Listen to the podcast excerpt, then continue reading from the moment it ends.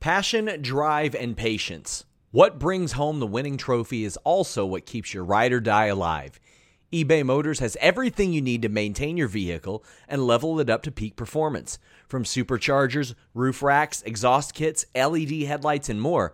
Whether you're into speed, power, or style, eBay Motors has got you covered. With over 122 million parts for your number one ride or die, you'll always find exactly what you're looking for. And with eBay Guaranteed Fit, your part is guaranteed to fit your ride every time or your money back. Because with eBay Motors, you're burning rubber, not cash. With all the parts you need at the prices you want, it's easy to turn your car into the MVP and bring home that win. Keep your ride or die alive at ebaymotors.com. That's ebaymotors.com. Eligible items only, exclusions apply. Again, that's ebaymotors.com. What's so special about Hero Bread's soft, fluffy, and delicious breads, buns, and tortillas? These ultra low net carb baked goods contain zero sugar, fewer calories, and more protein than the leading brands, and are high in fiber to support gut health. Shop now at hero.co. Okay, we're just gonna talk. Yeah, Yeah. yeah, man. Yeah. Um, how about that? How about that weather today, huh? It's good. Sunny day. Sunny what is day the here. like that for you? What is the weather there for you? What in November? Yeah. I think you had a pretty good guess. Isn't very good, Jeremy. Um, it's snowing here. wow, that's Yeah. exciting. That's better than just being cold. Yeah. I enjoy the snow. Big Yeah. fan of it. Yeah. Checking out the uh, the re-edit of Rocky Four tomorrow night. Yes, I heard about this. And then we're doing our not not live show. Yeah, spoilers. Don't. Um, You hello everyone. This do a big. This it do a big. yesterday. I didn't see you guys there. Hello everyone. Welcome to the distraction Fightful YouTube distraction page.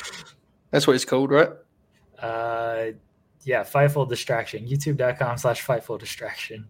Distraction Fightful distraction. Yeah. Um, we're here again to talk about the World Wrestling Federation's latest mass release round. Not, you know, very difficult at this point to come on and tell you guys that I'm shocked by anything. I'm not. You guys know that. I was Why? shocked by the timing. Yes. Okay. So here's the thing, Jeremy Lambert. I don't know how you want to approach this. I'm going to set my stall immediately here. Okay. I'm going to make it very clear what I intend to do. I do not intend to talk about the moral good and bad of World Wrestling Federation because I think anyone with a clue had figured that out many years ago. And if they hadn't, then they would have certainly figured it out over the last 18 months. I understand that. I'm not here to get into the consumption of said content. People can watch what they want. I ain't going to tell them they're right or they're wrong. I personally would like to just kind of generally discuss the men and women involved in this releases and what we think about, you know, moving forward, where they could go. I know that's kind of controversial in some places of the internet because they've, you know, I, I completely get it. But let's be completely honest here, Jeremy. Discussing what's next for them is better than us just kind of sitting here and like just wallowing in our own kind of, well, wrestling's bad. You know, they don't really achieve anything. Right. I 100%. I know a lot of people went live yesterday after after it all happened and everything. Were you were you still doing the TEW show with Yes, we were. Yeah, we was like Okay. two and a half hours deep, and then all these. Really, it's like, come on, bro, ridiculous timing, ridiculous. Yeah. Oh, dude, I was I was at the girlfriend's house and doing laundry and I checked my phone and I'm like, release has happened. I gotta I gotta go Yeah. back to to the office and just you know took care of work.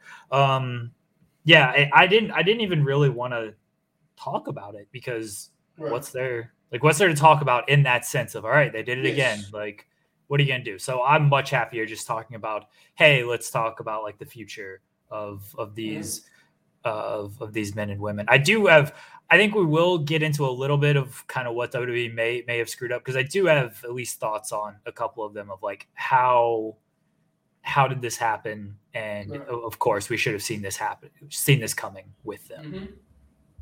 That's fine, absolutely, and I think you know there's there's definitely something to be said for what this means for their product, um, the quality of their product, what it means, and all that good stuff. There is a conversation to be had. I don't think today is the time to have it between you and I. I may bring it up on tonight's late night grim where things are a little bit, you know, we can kind of go long form. Um, I think there's a conversation to be had about how viable a third promotion actually is beyond our cutesy tweets about Jeff Jarrett. We- think you and I will tackle that on a big episode of Distraction one day. But I think all that you just said is fine. I mean, we both have a couple names that we we like we know we're fans of, and we can circle and talk about. It's just it is really difficult to be quite honest with you to be kind of sincere and in my surprise or even disappointment, you know, because yeah. it's just like, well, I'm gonna be honest, you guys. Like the the one act that everyone is talking about, and rightly so, is Hit Row. Yeah, but like, I look. Do do I think they should have been released? Absolutely not. Once they got called up to the main roster, and I put it in the title because I, I wanted to talk about this, they never stood a chance on the main roster because we know how that how that works. That act is not for a 70 year old white man. It's just not and they never stood a chance once they got to the main roster. And you could see it almost immediately. And if you mm. didn't see it immediately, I don't know, but it never stood a chance on the main roster. It, it immediately lost everything that they had special in NXT. And then, of course, BFAB was released two weeks into it, and they maybe even like a week into it, and now they're released two weeks later. So I don't think they ever stood a chance on the main roster. Does this mean they should have been released? Absolutely not. But they we know how that main roster works, right, Joseph? That right. group for th- for that audience of one wasn't going to work. It wasn't. Um, I think Hit Row is a really interesting act to kind of put a bow on that run because they they actually had a tiny little existence. Like yeah. I when I did the deal where I did 24, um, 24 features in a day, Swerve was one of them, and I want to say that was July. And it felt like they were just getting going with Hit Row in July, you know. And here we are, four months later. The the wrestling timeline has accelerated dramatically. There was a there was a few years there where it felt like everything was frozen still in WWE. The last two years have certainly not been that. Careers are coming and going in the blink of an eye. It's actually quite um, it's quite distressing how quickly that stuff's unfolding. Hit Row is an act that when I first saw them, I thought it was money main event. There were other times I saw them in a different presentation where I was less keen. Um, Swerve is a special talent. Yes. And I don't say that to disparage the other guys and, and BFAB. You know, I think Ashante Adonis has a great look. Top Dollar certainly has something to offer, and, and BFAB the same. Um, but Swerve is the guy that you look at and actually say he could be a top heel in any promotion that you know has a clue and wants to do good professional wrestling. So that's a big one. Um, but as you said, like you know, it would be really almost insincere if I came on here and was like, I can't believe Vince McMahon didn't see the money in Hit Row. You know, like of course he didn't see it. And there's a lot of people that lie to themselves about how that company's evolved, and you don't have to go. Like, listen, they've done a better job in that regard for a while. But that doesn't mean that the guys in charge are any different. You know, like look at look at the track record of when you have Vince McMahon, a creator from a Bruce Pritchard, and you have Johnny Ace as the head of talent. Like this dude, no, it's it's an outdated, you know, um, front office, and it's wild how quickly things have changed. You know, when we started doing the distraction, it felt like no one would ever leave that place, and now no one feels safe. And I don't need to tell anyone this because everyone knows that I've con- I concluded it's a long time ago. But professional wrestling is built on emotional investment, and you are training the hardcore part of your fan base. They have nothing. They have no reason to invest. Now, do I think this will have any impact on their business? Not really. No. And that's really sad part. And if I'm being honest with myself, do I think that like there's a world in which all of these releases help, like an Impact or an MLW or a NWA, and they certainly could make the product better. But like, if we're being really honest with ourselves, Jeremy, they won't improve those companies' business. And wrestling is getting in a really dangerous place in that regard right now, where there's only we we no longer can just do this blanket like, well, it'll be what's best for these guys. You know, they can go and prove themselves stars elsewhere. I don't know, man that would that feels kind of phony at this point. Like AEW's got 130 wrestlers on board, I think, or something crazy like that. Like there's not there's not the plethora of real there's opportunities, but not in like the real big time sense that we would like, you know? I mean, AEW is obviously the place to, to kind of showcase yourself. The the other companies, ROH is, is pretty much they're going on hiatus if nothing else, right? Like yeah. that would have been a platform for people and they couldn't even stay afloat during all of this. Impact, I don't know what their platform is. There's good stuff in the independent scene. I actually wanted to go through and like see of all of the releases these past two years of who is still like out there doing well and everything, like still kind of wrestling. Cause a lot of these people just kind of like got out. It, it killed Yep. like it killed a lot of motivation for them. And and I, I'm not even saying they're wrong for that because that that's that's what WWE does, right? Like they Right. they like they do it within their system of break you down to build you back up. And then sometimes they break you down and then release you, and, and, then it's on your own to build yourself back up. And that's tough to do. That's Well- very tough to do.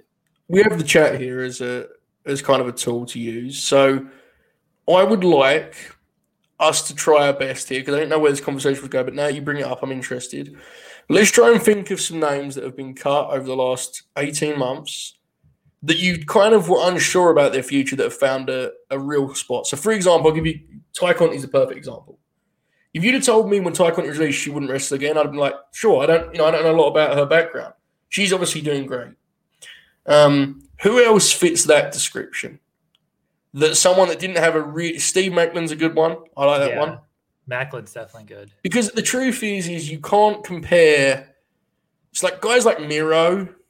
It's like, come on, like he was he was going to find out. Cardona's interesting. I kind of had faith in him in, in my eyes, but I get it. He's definitely reinvented himself. Yeah, you get what I'm saying, right, Jeremy? Like Right.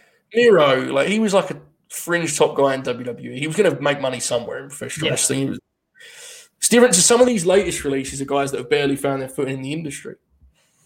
Deanna's a perfect example. Diana. Yeah. 2.0 is good, yeah. I didn't think they were going to go to AEW. That was a real triumph for those guys. They've done well. Yeah, I'm trying to think of some of the uh, names that fell through the cracks.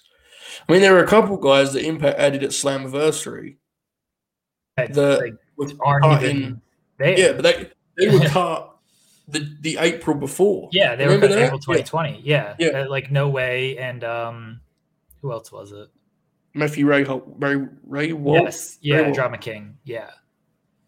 Yeah, he and he I think he's still there, right? I think so. He does his podcast. Like he seems to be doing Yeah. well with this podcast. He's least. yeah, he seems like a good guy. I, I just yeah. it's the point is that he was a free agent for legitimately over a year. You know, Right. Right. and I also don't know what his deal is with Impact. Is he's on a contract or he's just coming in and out? I don't know. Um, I look at the NWA and they're the one that really just they get under my skin because there is like actually a fan base that wants there is an actual fan base that wants to like care about NWA and they just don't seem to be able to they're like, yeah, we've got Darius Lockhart and we've also just got this guy that no one wants to see. And it's like, good lord, man. Please get out of your own way, Billy Corgan, you know? Um, They, I mean, they, they're they're bringing in now Austin Aries and these guys, and it's like, yeah, they could have hit on on some of them. I, I don't know. There there cer- there were certainly enough people that AEW wasn't going to pick up that they could have yeah. had their shot at, right? I assume so. It just depends. The money is obviously the big. Yeah, So that's the elephant in the room with like yeah, MLW too, right? yeah. Where it's like, there's a lot of these guys that I'd like to see wrestle some of these MLW talents, but like, are they going to actually be able to go there? Like, I don't know.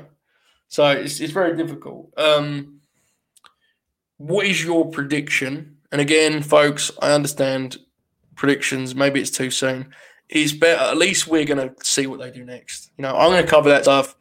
Jeremy knows, like I cover those impact specials when no one in the world wants me to. I mean, it's just the right thing one to do. tomorrow night. Oh, yeah, so on Monday, like I, my intention is that will be my part of the show because I'm not watching the Survivor thing. Um, so, what is your instinctual reaction when I say where will Swerve end up? Will it be with Hit Row around him still in AEW? Will they do that elsewhere? What do you think? I think the other guys would very much like if Swerve stuck with Hit Row. I that it's really it really comes down to Swerve, right? Because I don't think that act goes to AEW. I I just don't. And I think if Swerve wants to go to AEW, he can go. So it really comes down to do I want to continue to do this act or do I want to go to AEW and kind of be a, a singles guy with the possibility, and maybe AEW wants it, but but of the possibility that I'm not going to be with these guys. Right. So it's difficult because there is a world in which, if done correctly, Hit Row does raise his ceiling somewhat. Yeah. There's another way where you just go, eh, overcomplicates things, just like Swerve be a top heel, you know? It's difficult. Um, I'm looking at the chat here. Uh, yes, this Austin Aries talk. More than half of the releases joined the, the company after the last video game came out. Good lord, man. Contract security. Um, Hit Row's interesting. I think I don't want to get ahead of myself, but it feels like we can be pretty confident that John Morrison and Taya Valkyrie are going to find a promotion to share. I would guess Yeah. maybe go back to Impact, but Impact do do some dates with AAA again. John Morrison is like, and everyone knows this that watches. Like, I'm not like a huge fan of his, but he is such an awesome example of like how unfair that system is. Yeah. In like whatever they give him, he tried his absolute best and got it over. And every time they put him inside the ropes, he had a great match, and he got no reward for that.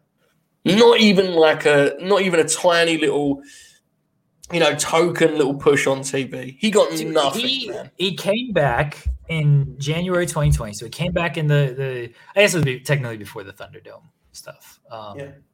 So so he comes back in, in January and he's immediately back into his team with Miz after he had like he had a good run outside of Yeah. WWE. Like the, the Lucha Underground stuff was good. I enjoyed his impact stuff. Like he had a good run. Just like, all right, we're gonna put you back here with Miz. He does the stuff with Miz. Yeah, it's it's your WWE comedy, and uh, it wasn't for me, but there was an audience who enjoyed that, and he did well with it. It he he got some of that shit over. That dipstick, whatever the fuck It was over. Yeah, when I was at the live event, it was over. like he got he got that stuff over. And when Miz turned on him, I legit saw this on my timeline, Joseph. I don't know if you paid attention to it. When Miz turned on, people were like, "This is the big baby face push we're waiting for with Yes. John Morrison." There were people legitimately. I'm not trying to be a dick here, but there were people that really were tweeting shit like, "This is his time." Yeah. and it's like, I just He it amazes me that our general cynicism is dismissed by these people after all the evidence that's ahead of them now. You know, amazes me. He was supposed to have the match with Miz the following week, which would have been stupid, but Miz did Dancing with the Stars. So instead, they did what was even dumber, and they just had him lose the Kross, who, you know, let that play out. Yeah, I mean, that, and that's again, that was what I was referring to earlier. Like, for the longest time, it felt like guys just stayed in one position forever in WWE. Man, has that changed as of late? You look at guys like Keith Lee and Karrion Kross and Swerve and all the hit row and and even um, Tegan. You know, like That's yeah, I mean, that, there's a lot, so we'll get into it in a moment. But the the idea that like careers have really changed dramatically in the last two years in a way that, frankly, WWE's like kind of over the top talent holding had kind of prevented that from being the case. They've gone from one extreme to the other, right? Oh, You know, when Jeremy, you were probably doing news when this was the case. There was a couple years there where if a guy left, if one guy left of their own accord, it was like, holy shit, they actually left W. They were just having everyone come through the doors. Now, and it- you know, I'm not going to sit here and name them, but there is legitimately like six, seven talents that I feel like are truly safe to the point where I would actually read the notification and go, holy shit. That's one thing I do want to say. What? They don't even announce these releases anymore. no. I saw you. What the fuck? Yeah, I, I saw your tweet about that last night, and they they never really release announce like the NXT releases. So when they haven't been announcing those, it's like okay, sure. But these main roster ones, they used to at least in April, and I feel like this is the last time they did this was was April. Bray was an exception because he was a singular release Yeah. on on a Saturday. Um, but at least in April, they had like the big master list of everyone they released. And then since then, I'm not sure they've done like that that list of hey, we've released all these people. May, maybe I'm wrong, but it, I mainly just get it from when Sean reports it. Yeah. It's strange. I and there's a real kind of gloomy, cynical way of looking at it because they released like this news came out at like half nine on a Thursday before the go home to one of their bigger pay per views of the year. And it's like If you didn't know better, Jeremy, huh? If you didn't know better, you'd sure think they just wanted to let this news just slide under the radar. And like, let's be honest, that's basically what it is. Same deal when they did it during SmackDown, you know. And the truth is, most of the audience doesn't care. And the more that you put it in this kind of timings, they definitely won't care. You know, by Saturday morning, they'll be talking about the latest time Roman Reigns said acknowledge me and all that stuff. Yeah, I mean, SmackDown's tonight. People are going to talk about that. People are going to they're doing a bunch of media for for Survivor Series. So that all that's getting covered. Obviously, Survivor Series. It's in New York, so mm. you know they're hitting a lot of media on that, and you know people are going to be talking about Survivor Series. It's it's very uh, Reese says it like cowards. Uh, they won't admit it publicly. Like it's cowardly the, the when they do like when they do the actual releases. Yeah, yeah they, they won't admit it publicly. So like if you don't follow online and whatnot, and you're just a fan watching, you just okay, where'd this wrestler go? And then by the end of it, you probably don't care because they they hit you with uh, some new new person. Right. Like, oh, let me pop this person. The one thing I will say is, and listen, what I'm about to say, I'm not going to name these people because there's no need to, but there are some guys and girls on the roster that have been there forever and you could reasonably argue, even though you shouldn't be firing anyone that has four or five years on their deal, especially, but you could reasonably argue there are some people on the roster that have run their course. They've done what they need to do on their shows. They've been on them for too long. As of late, there is this trend where, like, they're firing people that haven't done anything on their TV. Yeah. Like, Keith Lee, Kross, and I know there's more stuff to Kross, but like, I'm just going to name him because whatever.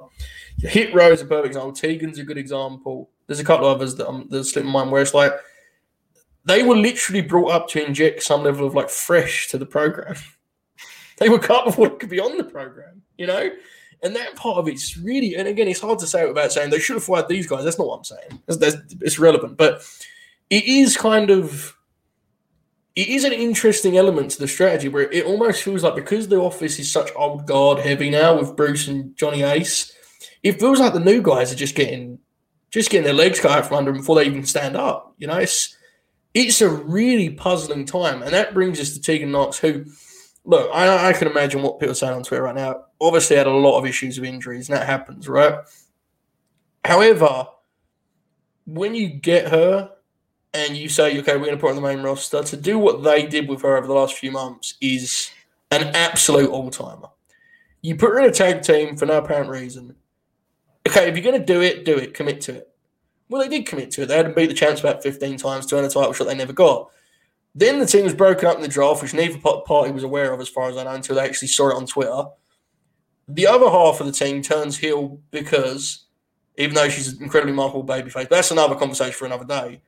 And she's, you know, Paul Tegan's over there, doesn't show up on Raw, was never seen in the end segments, as far as I know, where they're just watching the screens, which was like, you know, an alarm bell. Um, and she's gone. And it's like, what has she possibly done that's upset them that much they don't want to do anything with her? Like, isn't she worth a TV match? Couldn't she have wrestled, you know, Becky or Bianca on TV in a seven minute match? You could see what you have rather than just this constant, like, she just didn't seem to get a foot in the door. It's puzzling. She came back from the latest injury to NXT to yeah. do the feud with Candice. That literally that same week she got called up. So it completely killed the NXT yeah. injury or, or angle. And then yeah, they, they put her in a tag team that that made no sense from the start. They did everything you said. And then yeah, she she was released. They they really didn't they didn't give her a chance on right. that. And th- this is what they they love to do of they have the talent. At least they had. They keep releasing everybody. They had the talent of you can just do like a, a like you said, a seven minute Becky Tegan match, kind of see what you got, and then maybe transition to something else from there. Instead, they're just going to run the same Becky match you've seen a hundred times because that's all that's all they know how to yeah. do. And that Tegan, yeah. I felt I felt horrible for because I I literally just listened to an interview with Tegan. She was on Taylor Wilde's podcast this week, and she's talking about how like it's such a good situation. Her knee is healthy. You know, they finally they found out she'd been wrestling with no ACL for a year and a half and they, you know, she underwent surgery and she felt good. She said it was healthy and everything. She was talking about the performance center and, you know, praising it. One thing, and I haven't put this article out there, and I might just have to scrap the whole thing, but she was praising like how how, how well they do with like the the mental health and everything of like, oh, they, they really take care of you. And if you have an issue, Yeah. you can go and talk to them and everything. And it's just like, Well, that's the you know that's the other part of this. Sorry, finish your point, but that's same. Yeah, like th- this, this cripples people's mental health uh, yeah, because exactly. Yeah, now you have somebody like Tegan who, like you said, didn't seem to do anything wrong as far as we know. Like for, from hmm. everything we know, didn't do anything wrong. She's seeing she got released. She's probably thinking, "What? Ha- what did I do wrong?" Right. And now she's questioning herself. Lio Rush had a tweet about this on the last round of releases, which unfortunately was about two weeks ago, rather than anything longer than that. Where he talked about kind of the like the uh, environment that it creates and how toxic it is, and the anxiety it creates, and all of that stuff, man. And, and that's really um, that's honestly like maybe the bit that on a human level is most disappointing. Is like imagine actually being one of the guys on that cod right now just looking over your shoulder every turn. They did cuts two weeks ago. It's insane.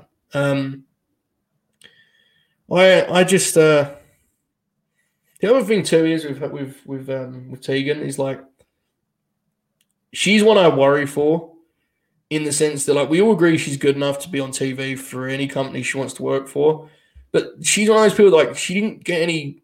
Her name recognition really wasn't helped by being on the main roster because she was never on TV. So like we talk about AEW can't hire everyone.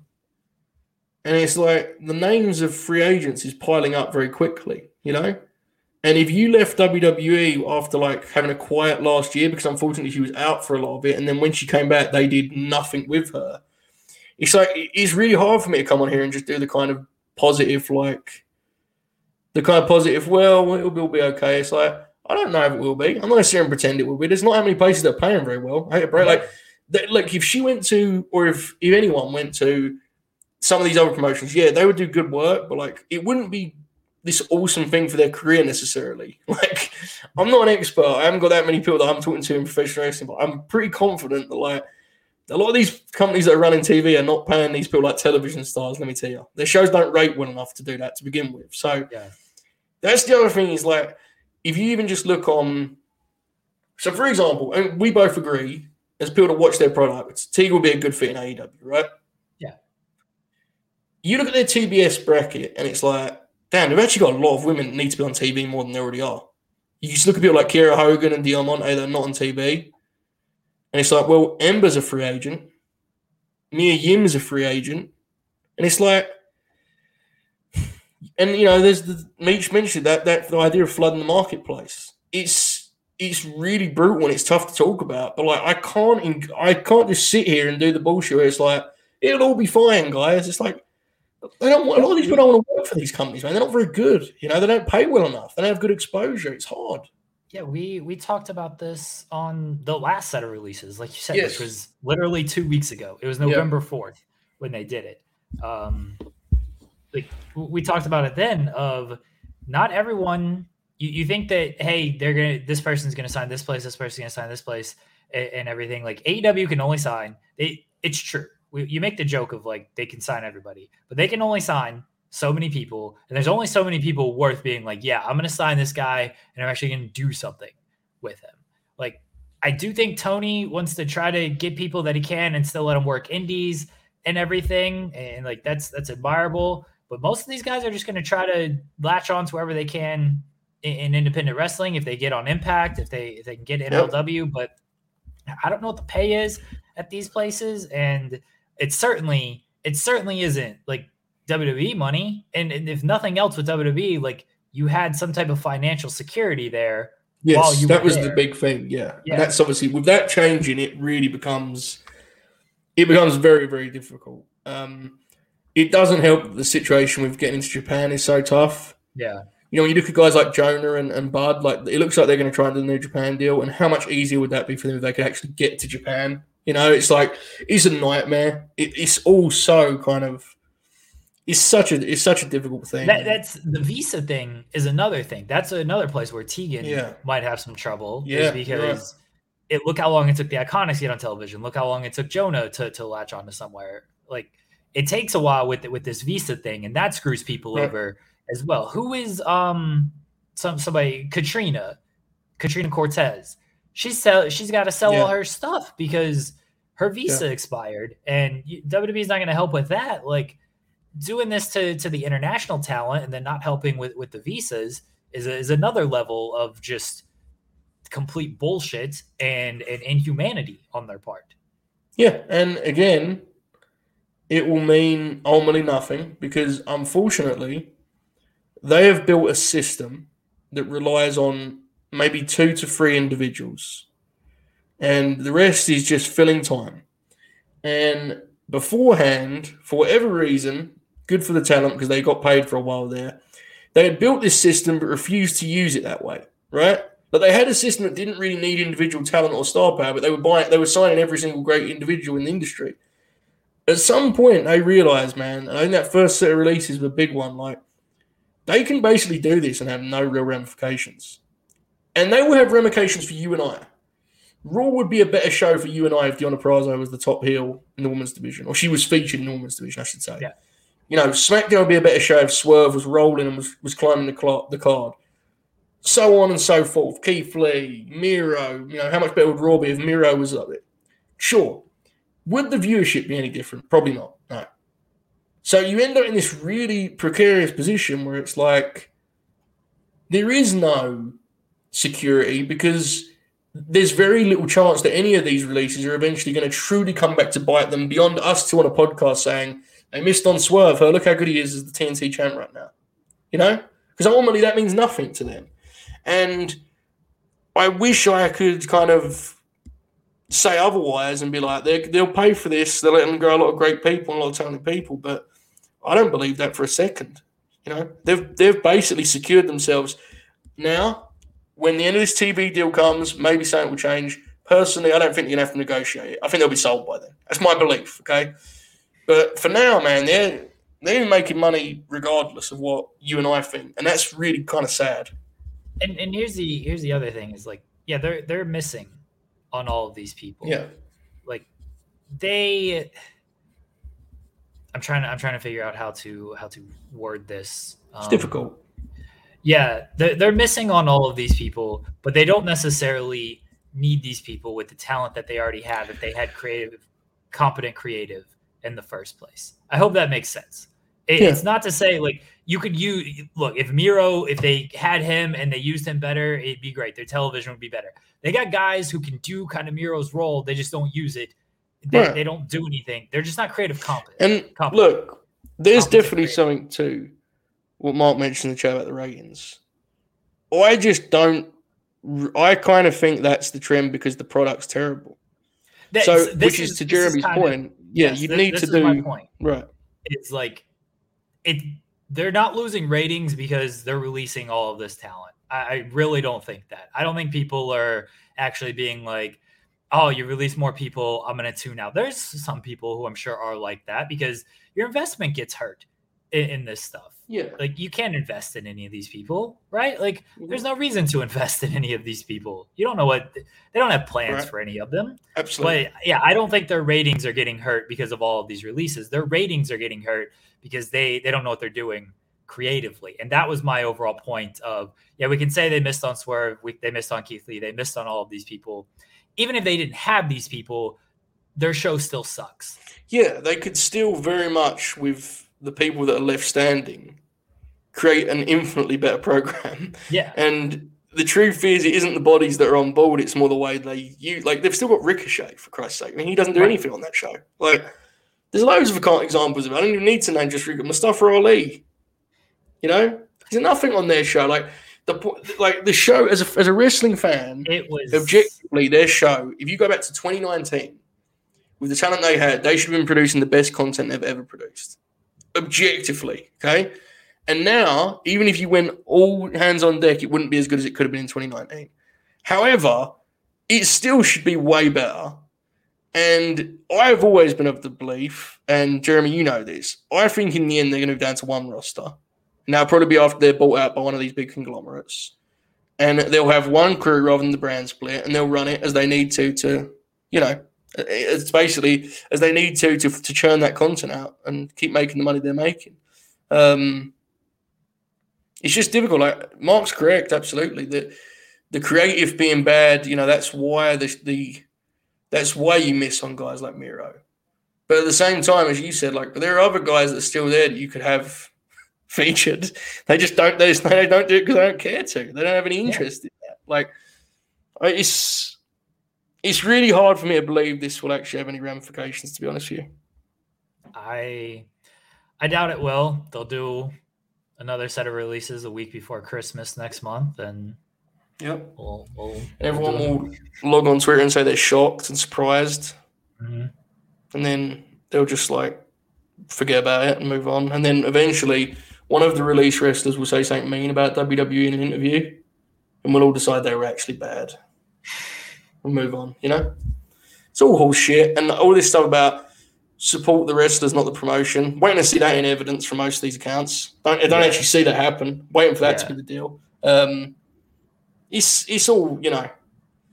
It's all complete smoke and mirrors. You and I know that. Like, and I'll say this: like, there needs to be more evidence that people are willing to watch these other promotions because the idea of like another AEW arriving ain't happening, guys. I would love it. It would be great if there was another AEW just alongside it on a different network. It's not going to be the case, unfortunately. You know, if you do get a third promotion, it's going to be a lot more comparable to Impact and MLW and them than it is AEW. So, I don't know if you've seen the card for this weekend's Impact show, Jeremy. Have you seen that? Someone on Twitter pointed out that a lot of the card are guys that have been released in the pandemic by WWE. Okay. How much buzz have you seen for that card? They just announced like the full card last night. Impact? Yeah. Have you seen anyone talking about it though? Is my kind of no. Th- this is well. This is kind of sort of my point as well. Is like they they're just now getting around to like right, announcing look, the full certainly thing. they have immense flaws, but like what I'm yeah. getting at is that show will be available for around eight bucks on Impact Plus. Yeah. If I go on Twitter when that show's on, I will not going to see many tweets no. about this show. And I'm not saying that is the audience's fault. They could do a much better job of being a hook, giving a hook and being interesting, certainly. However, there is a reality to like people only want to watch so much wrestling in a week, man. Yeah. And there are a lot of people that are bored of WWE and they're con- they're content with AEW, and they may say they want a third promotion, but they ain't really gonna watch it. They don't actually care. They just, you know, it's a lot of it's a lot of posturing. Frankly, it's unfortunately the you know the industry's in a situation where if WWE doesn't want these guys, it's going to be real tough, real real tough based on what I've seen. I didn't know Impact I didn't know Turning Point was actually this weekend. I cover this stuff. I did not know it was like actually this week. This show is sponsored by BetterHelp.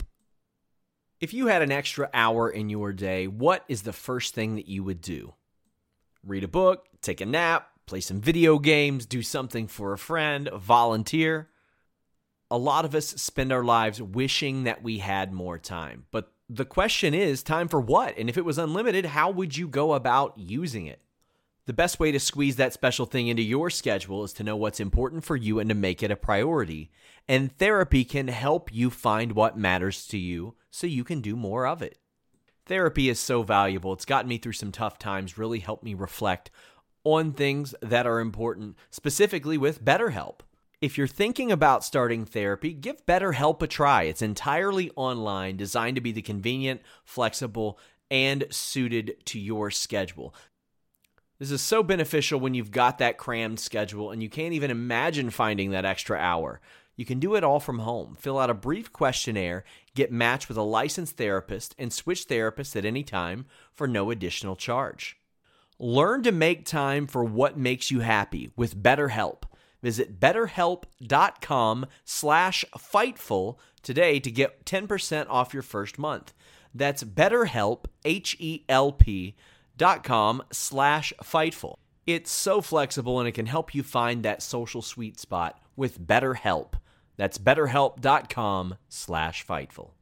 Get ahead of postage rate increases this year with Stamps.com. It's like your own personal post office. Sign up with promo code PROGRAM for a four week trial plus free postage and a free digital scale. No long term commitments or contracts. That's Stamps.com code PROGRAM. Again, they, they haven't done a great job promoting it, and there hasn't been any buzz on on my timeline for it. Like, And been there hasn't been anything. Uh, Dion says, yeah, support women's wrestling.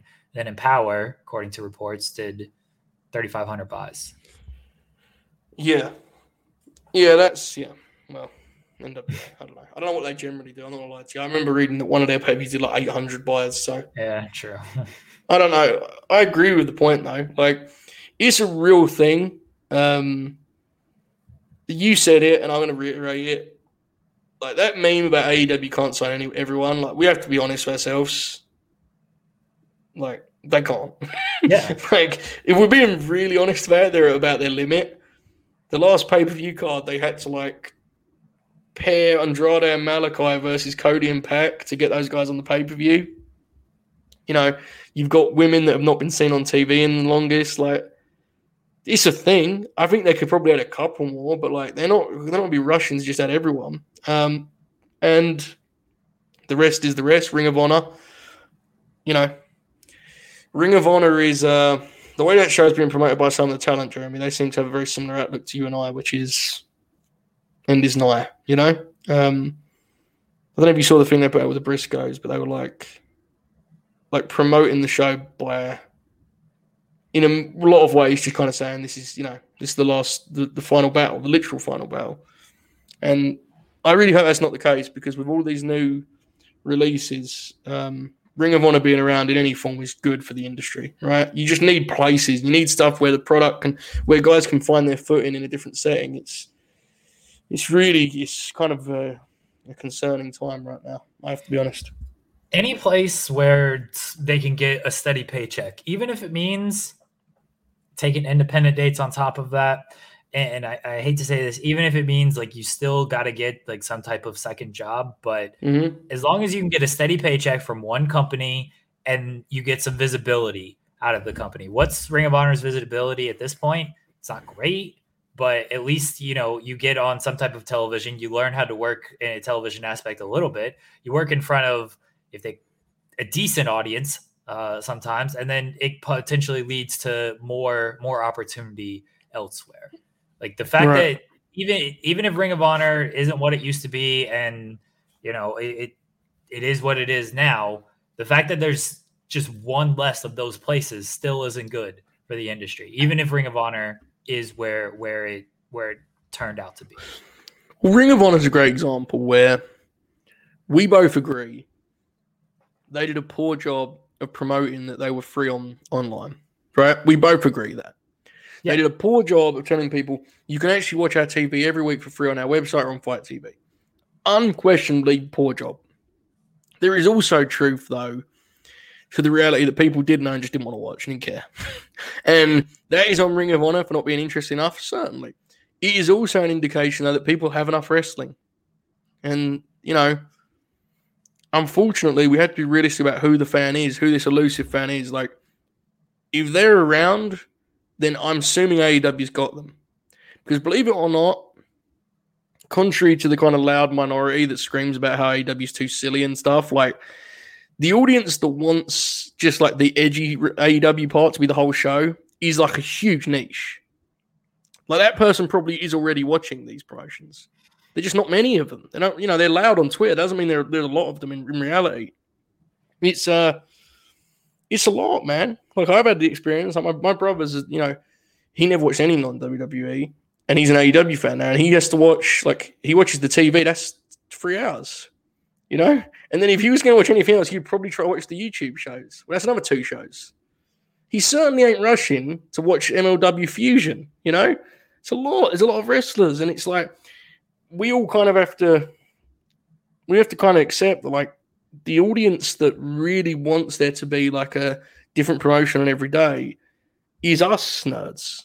And that isn't enough to actually fuel a promotion in terms of popularity and exposure, let me tell you. Like it's not and again, Ring of Honor should promote it better, they should have been more interesting. But like let's be honest. A lot of people just didn't actually want like they didn't didn't care. You know? Same thing with Impact. Like AXS TV, is it in a, ter- a terrible network to be on? Yes. Could you sign up for like a dollar and watch the whole show on YouTube every week? Yes. Do people do it? No. Like it is what it is. It's it's not a great sign, but it's the truth. It is. Now let's talk about where all these people are going to go, Joseph. Okay. All right. So, um, Shane Thorne is interesting. I'm wondering if he's going to reunite with his, with his old partner.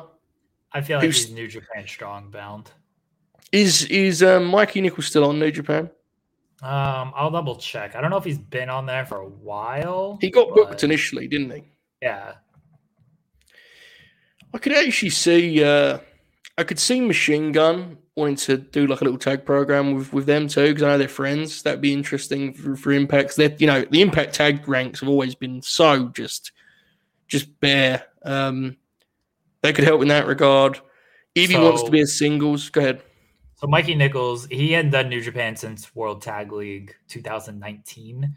Uh, he really hasn't been active. He's only wrestled one, two, Yeah. three, four Tra- matches. Australia. It's I don't know if he's still in Australia, but they, He is. But, he um, is. So look, I don't.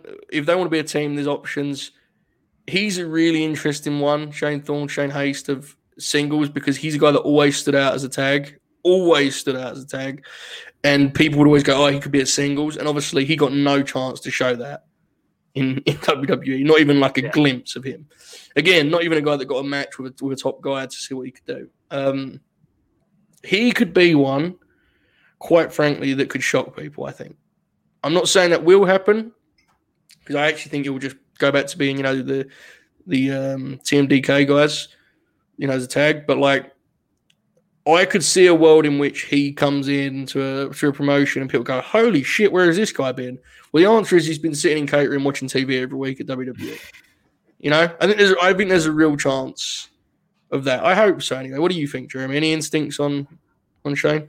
I, I think he's New Japan strong bound if that's where he wants to end up, and if Mikey Nichols, if they can get him to Yeah. to America from from Australia, it, it just feels like he's ended up ended up back with uh, TM61 or the Mighty Don't Kneel. Yeah. whichever way you want to. A good team. look at it. Um, yeah, they, look when they came into NXT, they were they were great. Loved them, Mhm. but you know, thing, things happen. Think he'll reprise his role as Slapjack anywhere?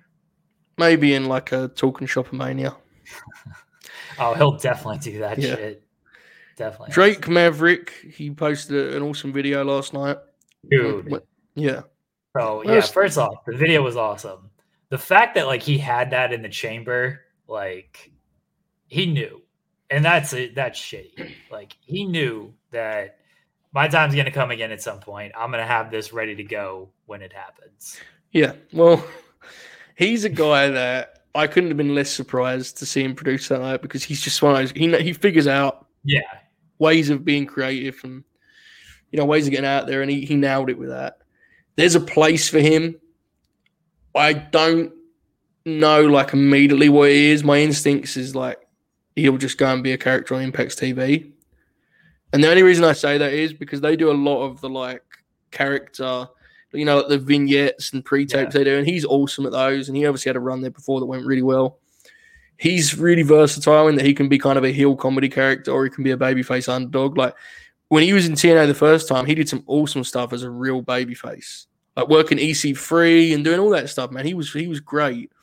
Um, AEW is a tough fit. I find when I try to picture that one, I gotta be honest with you. I'm not saying he couldn't do it. I just don't see what how they would like present or frame him on TV. my my gut on Drake is he does an EC3 thing. I'm sure they're gonna do a control your narrative, free the narrative three.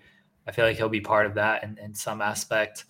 Um, I could see a spot for him in AEW as as like a manager. They love their factions. Yeah. AEW, I don't know if you know this, but they love factions, and I could see him coming in as like a manager who also works like like when he needs to. So a presentation, I mean, not exactly because he was a goof in this too, but more akin to what he should have been when he was managing like AOP, where he's like he has like a big, you know, an act that he can kind of be the mouthpiece for. That works. Right. Yeah, I can see that. I mean, he can do a plethora of things on some of these TVs because he could be like an authority figure. Yeah, he could Yeah, be a he can- manager. he can do all that stuff. he's a guy who you give him anything, any role, he's gonna kill it. Like that's just Absolutely. a talented, talented guy. Yep, absolutely. It's another one that just, you know, there's there's a lot to talk about with him in the sense that he, that poor dude, like he, they made it an angle that he reclaimed his job and then fired him a year later. Like, Fired his tag team partner first, and then Yeah, true. yeah, Yeah. fired him. yeah, the HFO thing's interesting. I don't. I gotta be honest, guys. And like, if that's how how Spud gets his gig, then like, oh hell, um, nothing but love. I'll accept it. But I think HFO probably is nearing its end in terms of being like a bigger on TV. So I don't know if that's the play. Um, I think it's probably high time that like private party moves away and they just become they become more of a well, that's another conversation for another day. Um, well, I mean, we've talked about all the other people here that we should probably talk about. Top Dollar's interesting. I actually like. I honestly have some respect for like his confidence in himself, Yeah, but like he probably should. Someone in his circle probably should have been like, "Man, you don't need to tweet that." They don't- Because in here, here's the thing with that. Okay, the tweet I'm talking about, to be clear, is the now infamous weekend promo. yeah, And a, the real core belief behind that tweet is not really very sinister at all. It's literally as innocent as he kind of believed in his heart that they were good enough, that the system would be fair enough that they would climb the ranks. Because we can do it all. We, you know, that was his attitude. We can do it all. There's no way. Um, there's no way we're going to fail in the system. But he just, unfortunately, he didn't realize that there's no there is no like cream will rise in that promotion. It's been No. gone for the longest time. as much as as much as they want to always say cream rises, grab brass ring, and all that. yeah, shit, it's horseshit. Yeah, yeah, it's it's that- been it's been that way for the longest. So Yeah, now I don't know. I don't know the guy. He's like look, we can't pretend otherwise. He can't really like, you know, he, he didn't help himself with some of the shit he did on Twitter, and that's whatever. I've probably been the same, so I can relate. You know, I get it. Um, but like, if he wants to wrestle, I mean, he's a big athletic guy. I'm sure they can find something for him to do somewhere. You know, maybe him and Adonis be a team somewhere. I, I don't know. Like, Adonis is one that's. I've only seen him work a couple times. His look is like, my God. I remember seeing that dude on 205 Live before any of this hit rows. I'm like, holy shit, he looks like a movie star. You know, so there's a place. There's a place for for both of those guys and BFAB too, who looks like a star. I just haven't seen enough to tell you with confidence where it is. That makes sense. it comes down. A good part of it will come down to what Top Dollar actually wants to do because may, maybe I'm wrong, but I, I listened to a few of his interviews, and he definitely seemed like a WWE dream guy. Yeah. and to where like once that ended, he, he's just unsure of, of what he's go what he was really going to do elsewhere. And obviously his his tweets and stuff probably didn't endear him to a lot of places. But I'm with you, like he he thought the system was different and that he could they could rise to the top because they Yeah. could promo and that's that's just not the case how it works the problem with that is by doing that by doing the the stuff with the bucks and everything like they upset people uh with, with that or he upset some people by doing that stuff and that's gonna you know that could burn him um i do wonder if he just if he tries to go people have mentioned hosting gigs. Maybe he he he's got a podcast. Maybe he continues to to do those hosting gigs. Maybe he tries to can throw more into to his rap career. I just don't know if top dollar is a guy that's just gonna want to be making the towns every single week. I will say quickly because I talked about this a little bit on Patreon last night that a lot of this Twitter stuff is ultimately harmless. I will say that with all due respect, his handling of the Jinder Mahal diss track was like an absolute tutorial on how not to use Twitter. I mean, it was. I and listen, I understand. I couldn't put up with that shit I mentions either, but that was an L that he should have just taken, and he was fucking. He was so online, man. He's sitting there trading insults with people in there. It was just not even trading in, so it's just like hiding replies, you know, and pretending it wasn't a thing. It was a mess. So if people are overselling his bad Twitter stuff, I would hope it's more rooted in that one where there was some actual offense taken than like him being mean to the Young Bucks. Because you and I are like, let's be real, if you're actually offended on the Young Bucks' behalf, like, come on, grow up, grow up. That's cool. But that one was like, please stop. It was uh, because I'm a fan of that act, and I was like, oh god, this is gonna go poorly. Um, I don't believe for a second that's why they got cut though. Absolutely not. That's bullshit. no Um, they they're just looking for excuses, man. Yeah. Just looking for excuses. They probably didn't have anything for Hit Row, and maybe that was their reason they got they could, you know, just move on. Um I think that's about everyone in terms of where they're gonna go though, right? Like, do you have anything extra on uh on Adonis and and BFAB? Adonis is is probably. I feel like he will be a guy that might make the towns and stuff. Yeah. I could see him. I could see him going to like MLW. Um, Right. BFAB. BFAB. I'm not sure. I almost want to put her in the in the same Yes. uh, as, top dollar of like I just I'm not I'm not sure if, if that's what she wants to do because she has she has like some star quality to her and I I just don't know if it's in wrestling though. Yeah, it's there's a lot of overlap there in terms of you just don't know what they want, right? It's difficult. Yeah. It's this, you know. I'm assuming they have a lot of options in terms of careers. So, yeah, look, Hit Row will go down as honestly one of the more interesting WWE experiments in that they had about a five month existence, seemingly got over huge in an era of NXT that didn't go over anything. Was called up immediately when some of the pieces probably wasn't ready, and then was released within a month. I mean, help me if I'm wrong here, Jeremy, but I don't think there's many comparisons to that. To be honest with you, that's like kind of a unique case. That was that. You know, that's different to a guy like Swerve's. You know, he's been around for some time, but it's still different to guys like Keith Lee and Kross, where it's like everyone knew what they were. Vince didn't get them and moved on.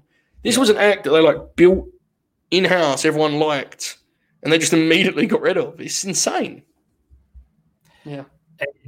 the hit row stuff i mean I, I said it earlier but for for newer viewers i thought it was i thought it was very good on nxt it was definitely something different on nxt at a time where that show could could feel a little lifeless. Um and, and by all accounts they were allowed to to be themselves in nxt they got to wwe and they vince was going to do what vince does with, with that kind of act. And i never I never thought it, w- it was going to work on the main roster because of that, and it didn't.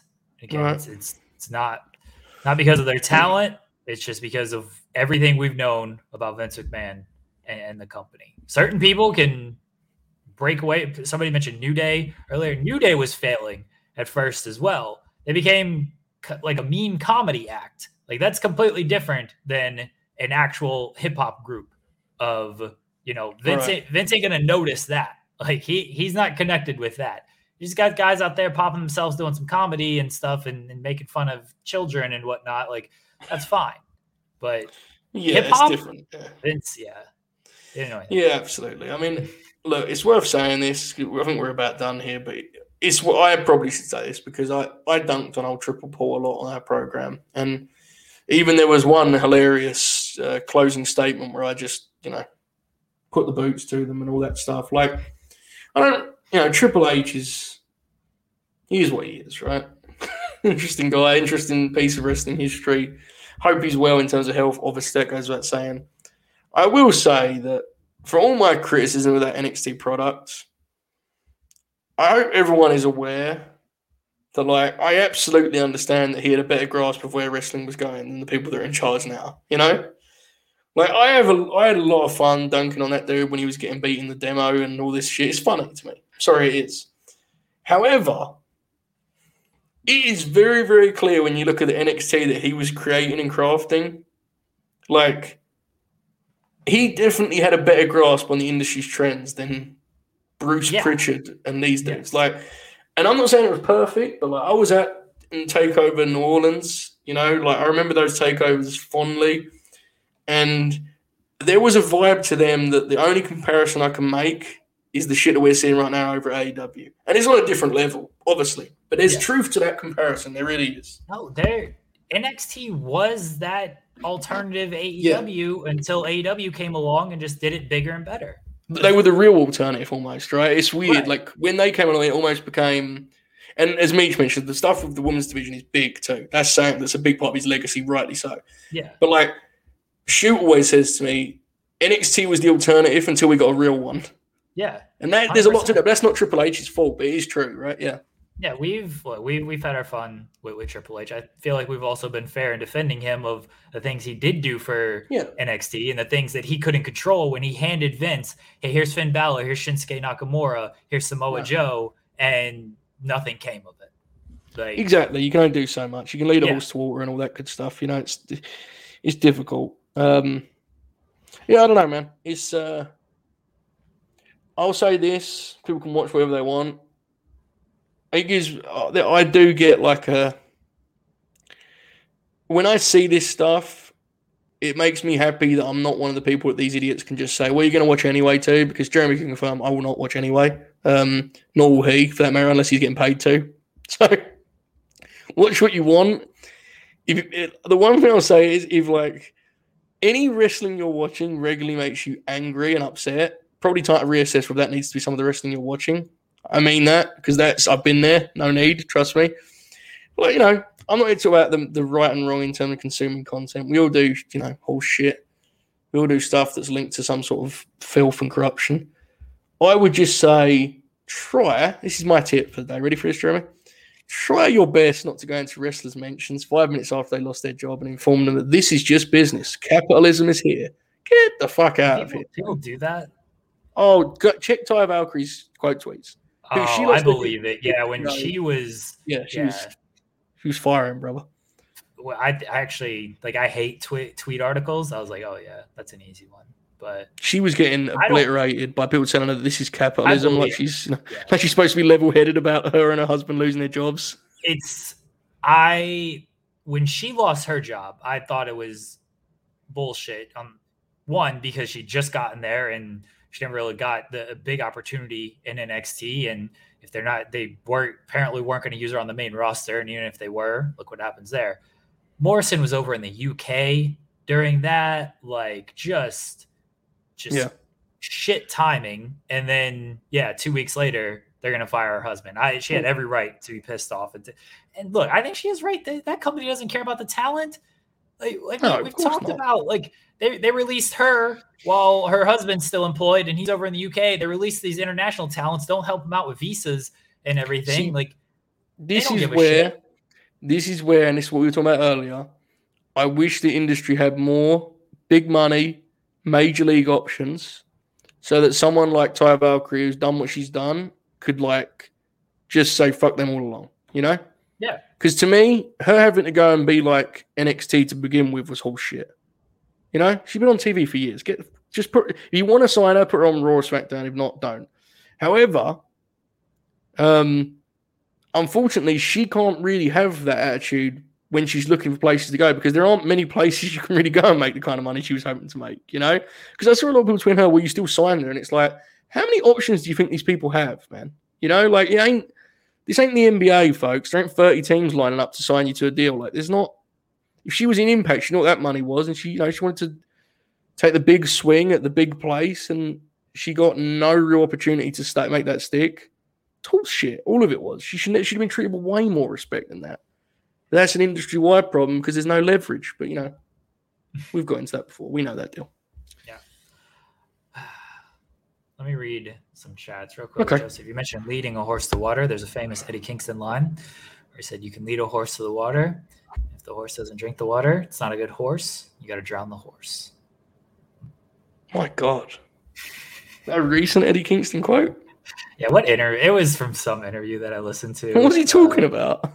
uh, helping helping the young talent. He's like, I basically like can help them as much as I can. If they don't want to listen to me, fuck them. It seems like most of them listen to him. To be honest, yeah, Yeah, it seems you know does. wasn't always the case from what I can gather, but it seems like that way now. Uh, Genetic Ghost says, watch Swerve and a team uh, versus the Elite. Uh, it was amazing UK show back in 2017 where Kenny and the Bucks put them all over. Hard to hard at the end of the show. I hope he can see that again, trying to find silver lining. Kate says, a long time listener, first time bobber chatter. I'm not calling it that. Is ROH bigger name than GCW? No. To me, they feel equal but very different. Love you guys. Sorry to sorry you got promoted and had to write about more releases, Jeremy. Uh, such as the Yeah, And. So it was a question about ROH and GCW. Yeah. Well, ROH certainly has like a bigger, like his name value in general is certainly bigger, but like his buzz is so far distant, unfortunately, that it you know it doesn't really matter.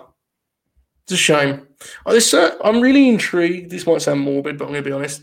I'm kind of intrigued to see the quote, the uh, the buy rate that the final battle gets. Because anyone that's ever watched Ring of Honor is probably going to try to watch Final Battle just because of like what it represents in Yeah. theory.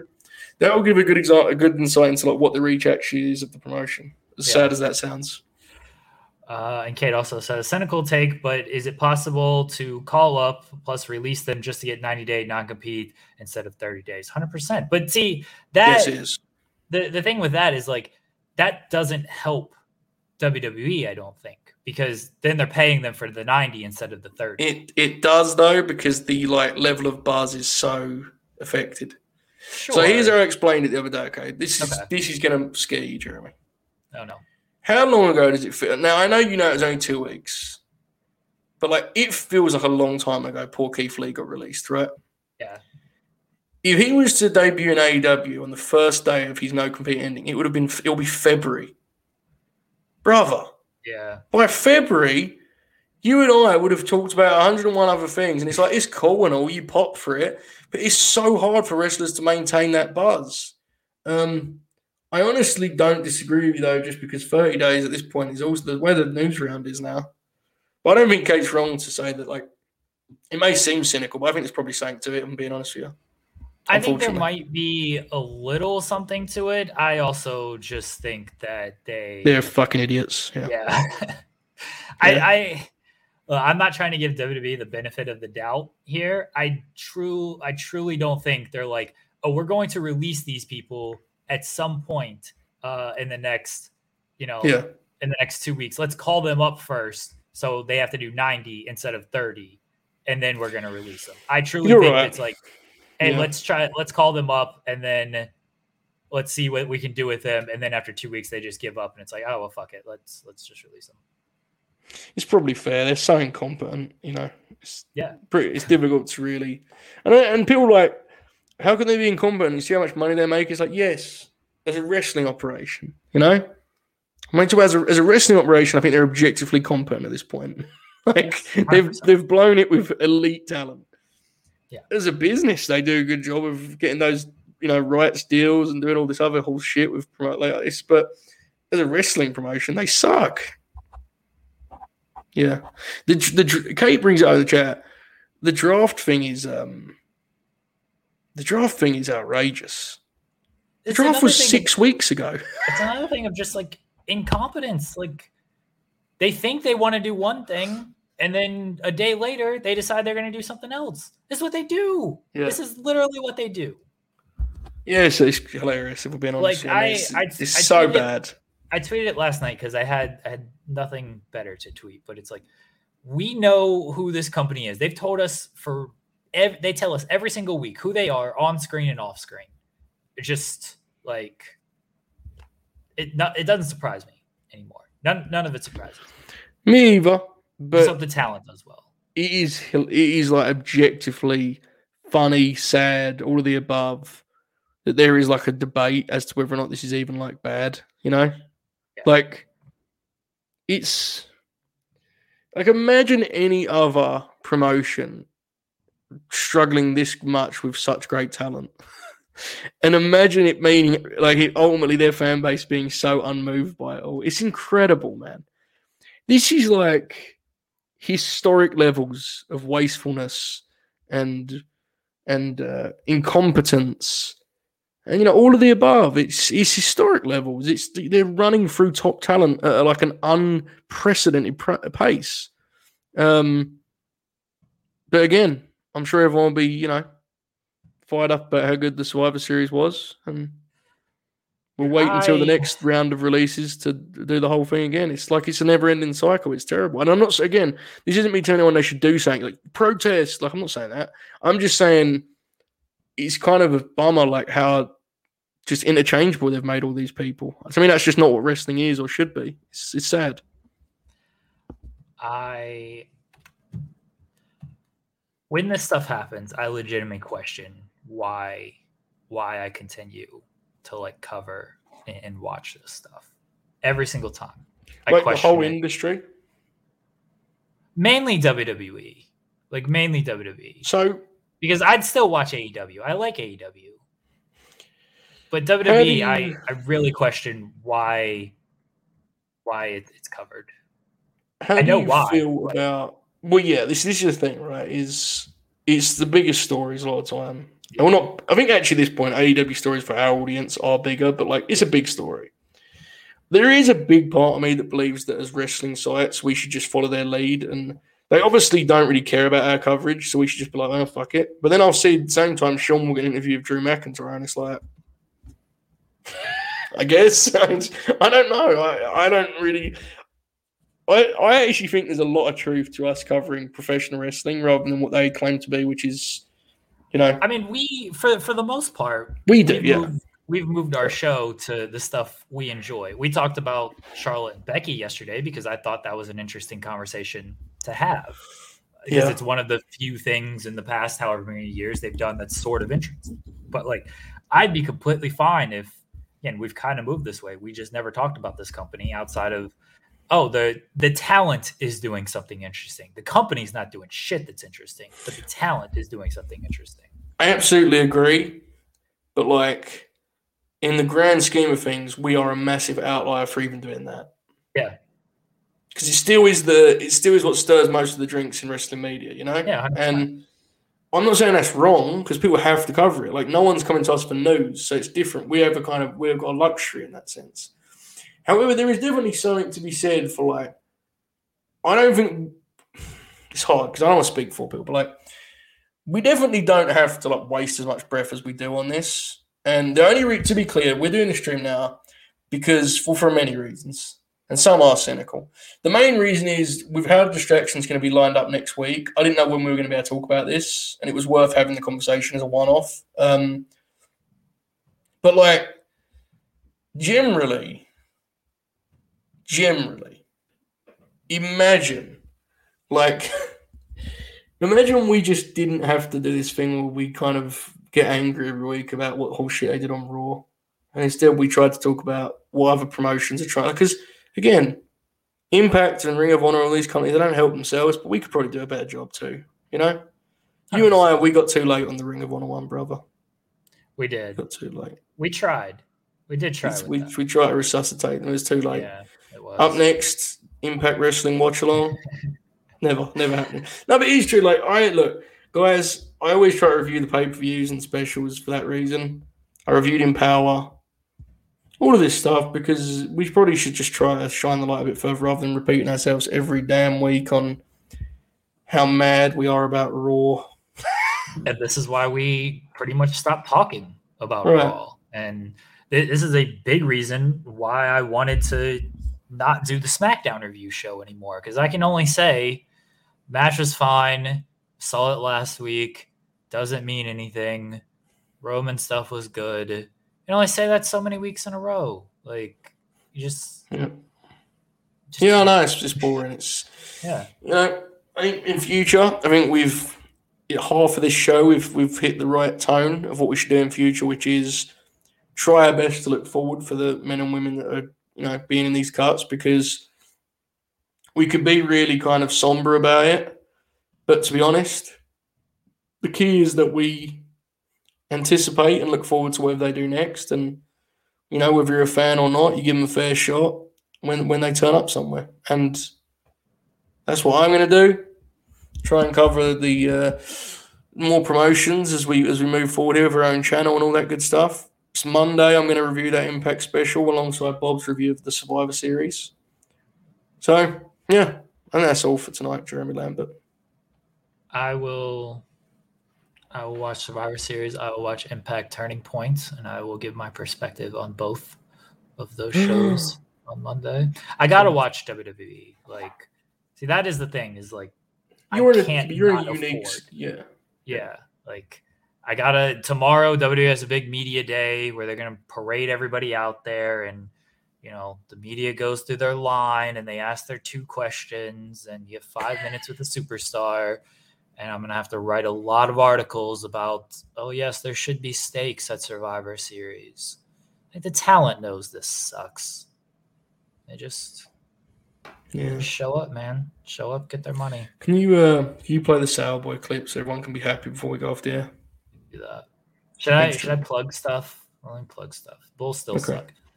Um, yes, I was I was gonna say everyone everyone sign up to Fightful Select. Listen to Steven Jensen's Weekender podcast. He does a great job of reviewing the independent stuff and all the stuff on the, the peripheral that maybe fans are fans are not seeing. Uh, so you know, support Steven Jensen. He does great work. It's great work. He's a piece of shit. He did. Uh, he was very mean to me in Mario Kart yesterday. He's he's spiteful, man. He get he lashes out sometimes, you know. Yeah. Uh, so so do that tomorrow. I actually, in like thirty minutes, I'm gonna be on Twitch playing video games with Joel Pearl. Tomorrow, I'm gonna be on Twitch playing video games. I think with Mike Straw. Hell no. What do you mean? Hell no? We said, "Do you want to be on Twitch?" I was like, "No, no, no I need to go. I need I'm to gonna be. I know Twitch. you are. Yeah. Mike Straw. Yeah, Mike Straw. He's a scoopster. He is. He's a video game scoopster. Is the next scoop is going to be games delayed because they don't have enough people to fill out the roster. God, guys, can you imagine what we're going to produce when we tape this episode of The Distraction tomorrow night? Uh, Unprecedented. Yeah. It's going to be something. Yes, Distraction next week uh, will be live taped at 3 p.m. Eastern as usual. Uh, go to twitch.tv, twitch.tv slash Fightful Gaming. Appreciate y'all supporting us over here. And we will see y'all later. Oh, we'll see y'all. See y'all later on. let's go. Oh boy. Oh, no. Oh, no. no. Uh, so uh, we got a real big. No. We got a real big problem. Somebody keeps fucking me here.